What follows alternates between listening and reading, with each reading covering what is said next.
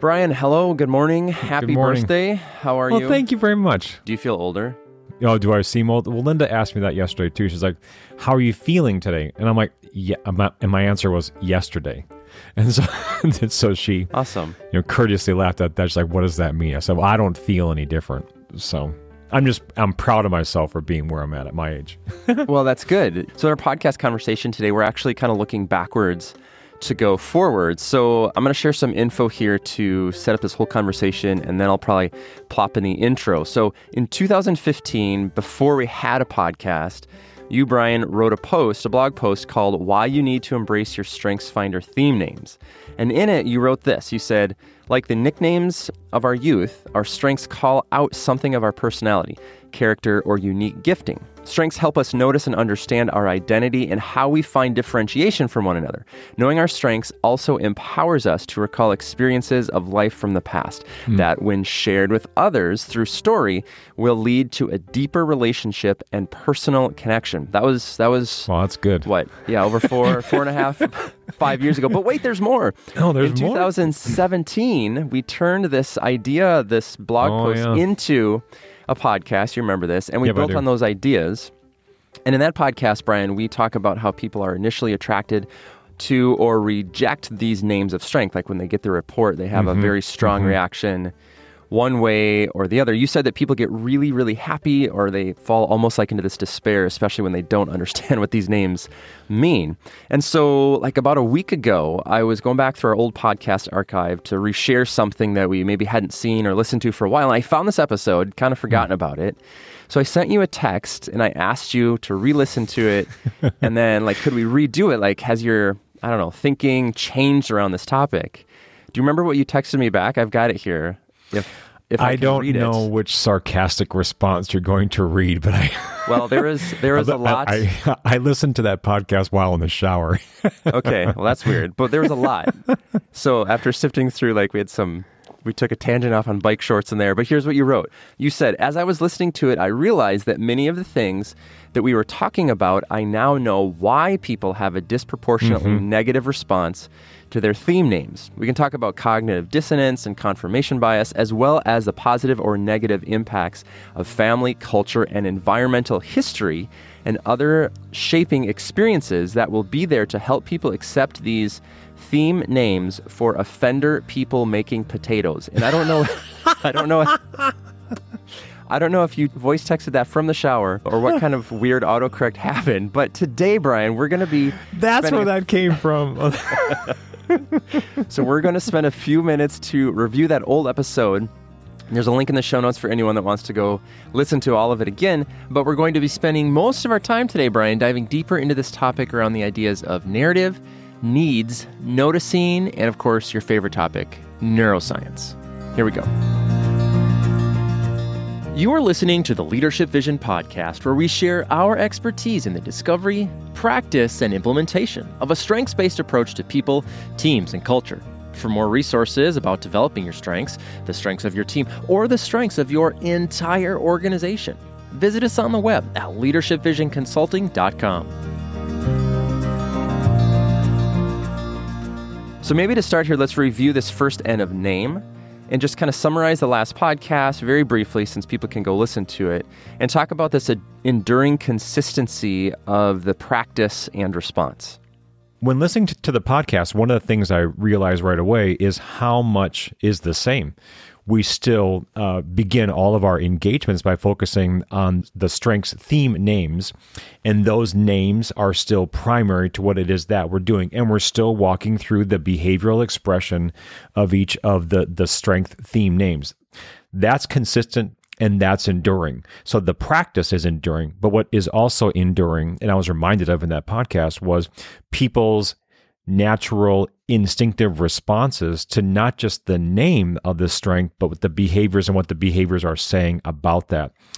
So even yesterday, when we were working with a, a group, you saw people have like this um, emotional or you know very strong reaction just to what they were reading, and you just wondered to yourself, how is that person responding and why are they responding so strongly? Sometimes they are responding to that that theme name because it's a powerful reminder of both the positive and negative shaping experiences that have influenced their lives. Um, at other times, they have flashes of joy, a memory of a lost loved one, or a great job experience, and they're lighting up. And what has been enduring is the power and the impact that a strength theme name has and what's also been enduring is that that human response we notice that over and over and over again and when that happens when a person is reminded of that shaping experience positive or negative that influential person or or place, it begins to open that person up to dialogue. And it also can cause them to maybe like kind of lean back because they feel somewhat vulnerable. So, what this practice has done by focusing on theme names, it's just reinforced the need for us to always start with that one practice of introducing the theme names, the behaviors of those, and having a dialogue around that. Because we are affirming one primary thing that we're always looking forward to, and that is revealing a person's identity and celebrating the brilliance and beauty of who that person uniquely is. Well, and that's the perfect transition to our second N, which is narrative. This idea of story, that there's this expanding focus on how strengths can really help people understand their own narrative, their own story, where they came from. This, I don't know if this was your biggest aha when re listening to this about how much we're doing this, but what, what does this mean we talk about narrative and how that just shapes everyone's values and beliefs and et cetera, et cetera? Yeah, this one was pretty strong, Nathan. Um, the whole emphasis at Leadership Vision of personal narrative and understanding your narrative really stems from Linda's doctoral work. You know, one of her primary findings was, you know, with leaders in multicultural environments, working with people of great diversity, one of the ways that they're really influential as a leader is in their use of narrative, not only in the ability to tell a story, but to understand their own story. In the past several years, we become more courageous in how it is that we're asking people to dive back into their story. And, and here's the key thing, Nathan, in how important the influence of family, culture, environment, history, and shaping experiences, those five things, how important it is to reflect on those narratives because that's where the birth of our strengths is really happening. And over the years, the reinforcing patterns of our behaviors are shaped again by family, culture, environment, history, and ongoing repetitive shaping experiences.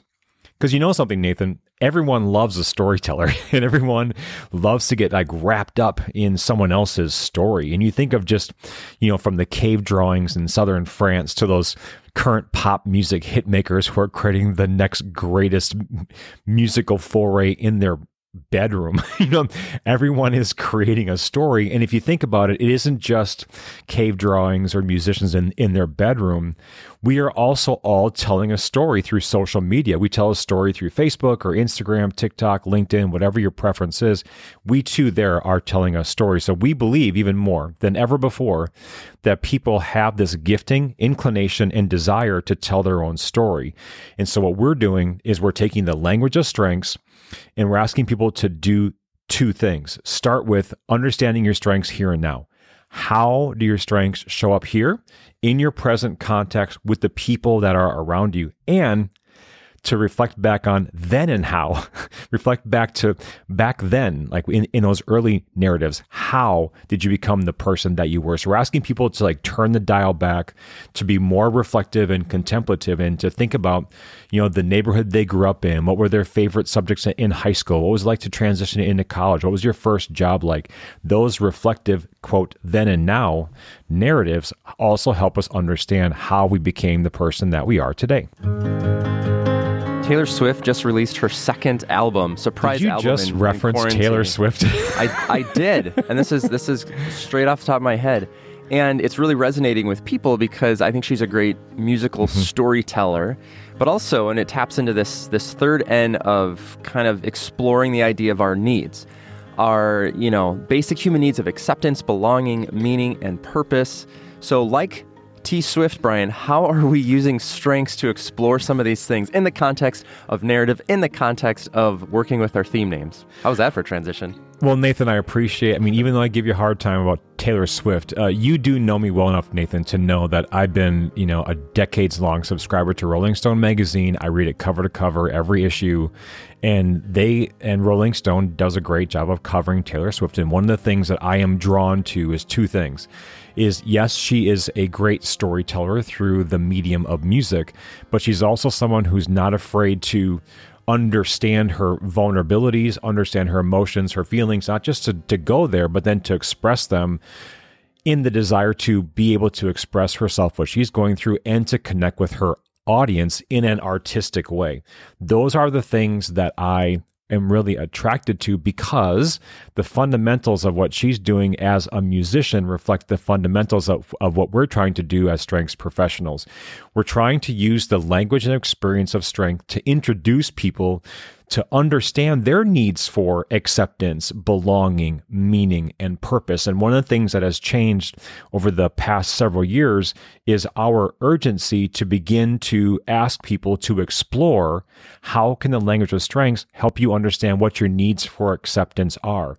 Using the, language of strengths help you better understand where you feel like you belong and where you don't. What is your meaning and how is it that you're pursuing your purpose? So this exploration, if you will, of our human needs, we believe that the language of strengths can really contribute to our understanding of what those fundamental needs are. And in the process of doing that, realizing that we have these needs, we can then become more open and more curious and more compassionate to others who are wrestling with their own self-acceptance and where it is that that they belong and those emotional uh, experiences that they've had and how they can navigate their current feelings. And I think one of the great, uh, I don't know if it's a byproduct, but when we, you know, dive into the person's story, their narrative, when we look at their needs, then we get to the fourth N here of we begin to be able to notice like what are their personality preferences and patterns and what's the process that they use to make decisions communicate all of those things and i think that's where this can really um, be most helpful especially in a team setting hmm.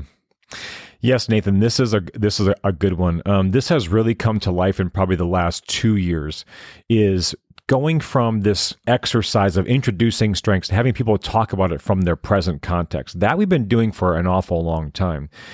But now what we're doing is we're asking people to notice more of how their language of strength can help them better understand their patterns and preferences that they use to make decisions and to form relationships. So what we're doing is we are extending an invitation to people to apply this strengths language to help them under, understand how is that they're approaching because these patterns and preferences for their behavior these are well-worn patterns in the brain that have been formed over years and over decades. And if we can help people better understand even how those patterns and preferences shape their unique approach to collaborating with other people and the ways that they choose to communicate, we think that this is a really helpful, um, encouraging exercise for people to see the very practical extension of their strengths in the everyday processes of collaborating, working together, forming relationships, and making decisions.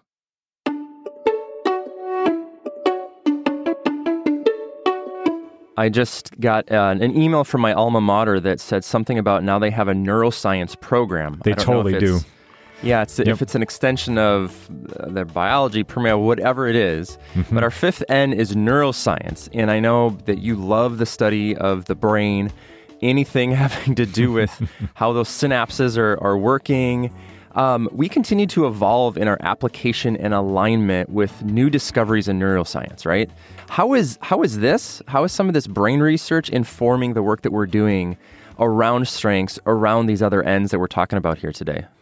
I think one of the th- one of the biggest applications on our research and study of neuroscience is helping us to engage people now during this pandemic just referentially when people are looking at seven to eight months of you know working virtually what we're understanding now is is how change and stress and anxiety and emotional pain are all triggering the same types of responses in the brain as physical pain and how and if, if you think about you know how much physical pain can individuals endure neuroscience is helping us understand that in the same way that we're experiencing emotional pain we ask the same question how much emotional pain can the human being actually hold. And so what we're doing is we're asking people to begin to name like how many changes are, are you going through? How long can you sustain certain stress loads before you have to take a break? Uh, what types of anxieties are influencing you? And what kinds of emotional struggles are you going through? Yes we're asking those questions because neuroscience is pointing us to the importance of that but we're asking people to, to answer the question like this which one of your strengths has the greatest challenge when dealing with change. So here we're using the strengths language to help people just open the doorway to have a conversation about some of these deeper issues of what is really stressing who they are. Like, for example, which strength of yours gets anxious the quickest? And so, again, using the language of strengths to ask a question that neuroscience says is important, but using something familiar, the language of strength, to introduce something that's necessary, taking care of our emotional, intellectual, and cognitive health to help people become more healthy and whole human beings through this experience. I like that because we're not asking those questions right out of the gate. We're taking their story, hmm. their yep. needs, we're noticing all these things and really uh, couching it in all of those things so it doesn't feel like it's coming out of left field and it, it hopefully, mm-hmm. I think, feels natural. And when you say, mm-hmm. you know, how do you approach change, what makes you most anxious, it's they're pulling from this diverse background of who they are, right?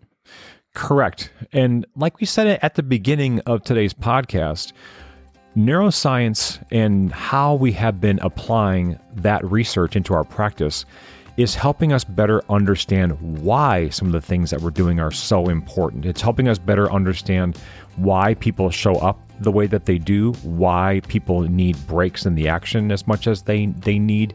So we're going to continue to pursue our studies and application of the breakthroughs that are happening within neuroscience to help us be more effective in our work to create healthy and whole human beings, which will result in hopefully more engaged and compassionate teams.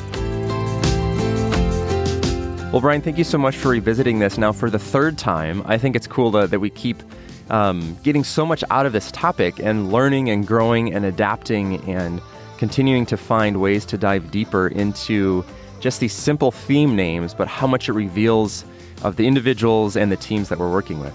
So thank you. And thank you, Nathan. I always enjoy seeing you and working with you, especially when it's so early in the morning and you're still in your Christmas pajamas. Mm, That's mm, you're, you're welcome. You're welcome. Thanks for listening. All right, see you, Brian. All right, see you. Thank you for listening to the Leadership Vision podcast, where we share our expertise in the discovery, practice, and implementation of a strengths-based approach to people, teams, and culture. For more resources about developing your strengths, the strengths of your team, or the strengths of your entire organization, visit us on the web at leadershipvisionconsulting.com. If you found value from this episode, we'd appreciate it if you would subscribe to us on Apple Podcast, Spotify, Google Podcast, Stitcher, iHeartRadio, and a host of others. Please share this podcast and our other resources with anyone you think would benefit from going deeper into our strengths based approach to individual, team, and organizational development. I'm Nathan Freeberg, and on behalf of our entire team, thanks for listening.